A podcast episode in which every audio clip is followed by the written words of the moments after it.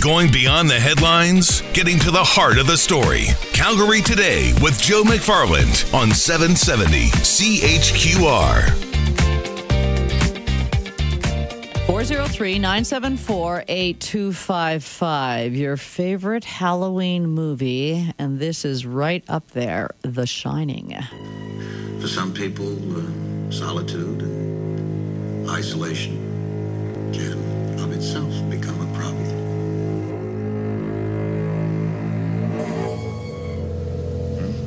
Rodrigo,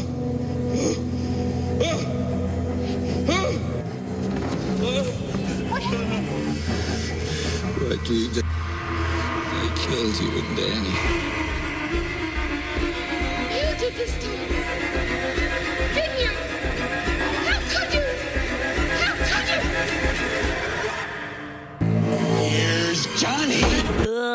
403 974 8255, your favorite Halloween movie. Want to understand, though, what is happening in our brain when we are afraid? And why do some people love to get spooked and others? No way.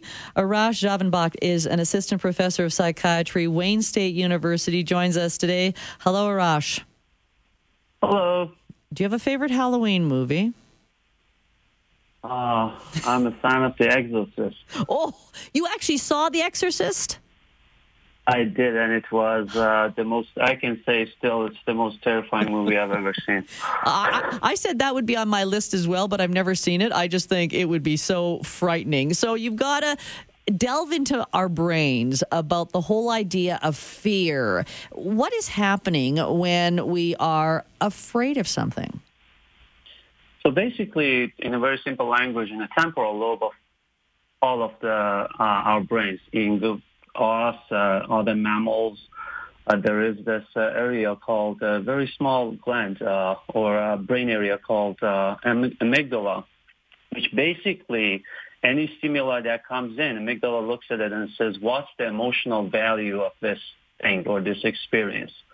And when that experience is something of threat or danger, then amygdala has been evolved over millions of years to tell the rest of the brain and the whole body, hey, you got to get ready to run away or fight. And that's why that's when the fear or anger reactions get activated. And so in our brain, if we're computing this and there's no okay we're afraid but we're safe then then that's easier for us I, i'm trying to understand that Yes. So then there are other components of brain. So amygdala just is the alarm, the warning. Hey, something ter- terrible or dangerous or something life-threatening is here that can damage us or injure us.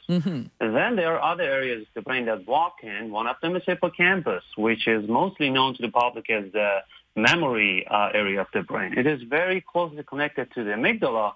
What it does is that it does process the context. So basically, it looks around and says, so amygdala sees, let's say amygdala sees a lion and freaks out and says, hey, we should run away. And then hippocampus says, well, where are we? What is the context? if the context is in the Sahara and it's just us and the uh, lion and there are no other humans, of course we freak out and run away. But if the context is, well, there are other people happy here having ice cream and there, there are bars between us and the lion, then the hippocampus tell, tells the amygdala, hey, slow down. Then there's this other area of uh, the frontal lobe, which is more of an advanced control system, which also does the cognitive processing. Get, uh, hand in hand with hippocampus is involved in managing and modulating the amygdala's fear response. And what's one very interesting way that humans, differently than other animals, can also control fear is through instruction and information. Like someone can tell me, hey, this lion is tamed, and I will feel comfortable. Or someone can tell me, hey, this cute puppy bites. Then I get scared. that is where also the uh, prefrontal cortex is involved in actually this time triggering a fear response. So to summarize, one can see a more animal, more primitive brain in the amygdala area, which is the very quick automatic response to save our lives. And then the more advanced human areas, which are in control of the fear response. So that's why if my dog sees a dog barking in the backyard or on TV may have the same response because cannot differentiate between these two different contexts. Mm. It's still that but primitive brain. Yeah. Exactly. Yeah. And and I wonder if almost because we're talking about Halloween movies and some people just mm-hmm. love Halloween movies. They like to be scared, but it's almost as if you're saying that primitive brain is saying, "Oh my gosh," but the other more advanced part of your brain is saying you're in a theater that's a film, you're okay. Exactly. So it's it's a it's a balance between that initial fear and the arousal and the excitement that comes out of it, and then the contextual processing that says, "Hey, we are safe. Just let's enjoy this emotional ride and excitement," and also the sense of control, which is the third component. We need to feel we are in control. Whenever we have a sense of control over the situation, that gives us uh, gives us a lot of comfort. So the balance between these three, enough of each of them, makes a person be able to enjoy a scary movie, a scary, scary ride, a scary experience. But if there's any difficulty in the balance between these different components of that fear experience, there are people who will not love watch, uh, uh, uh, scary experiences, including scary movies. Well, even when you talk about the balance in those three, then some people uh, can it be off balance then, and the fear is real to them, and they they need counseling to be able to understand what's happening. Yes, there are conditions uh, that, well, fear, as uh, we talked uh, earlier, is a condition of uh, protecting us against uh, threat and danger. Right. And it is one of our best friends. But a lot of times it becomes maladaptive or dysfunctional or distressing, especially in the context of the civilized life that we have, which is much, much safer than 3,000 years ago when we could, we had a very fair chance of getting killed by a predator or the next tribe every day. So now there are conditions of high anxiety that can limit a person's ability to function or achieve their full capacity for life.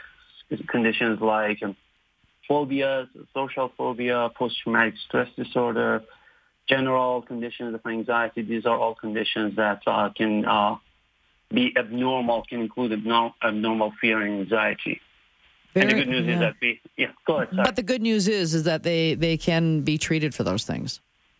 Yes, uh, they, we have. Very, uh, we are living in a very good time for psychiatry because we have a more clear idea of what happens in the brain in these conditions and how we can address it and how we can treat these conditions. And our treatments actually are very safe and most most of the times actually psychotherapy, just talk therapy works, and sometimes we need medications which are actually among the safest and most comfortably tolerated medications. And uh, treatment course is usually uh, short, and that's one of the things I love about my job. Arash, it sounds like your dog needs attention. His primitive brain is barking.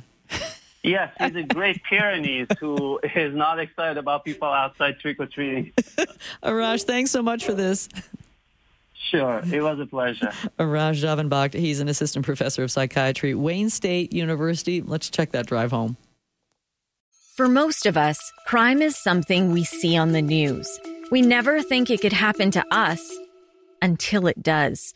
Loved ones are gone, and for the survivors, the scars will never heal. I'm Nancy Hixt, a senior crime reporter for Global News. And on this season of Crime Beat, I'll take you inside some of the most serious crime stories I've covered. Season 6 of Crime Beat is available now on Spotify, Apple Podcasts, Amazon Music, and all podcast platforms.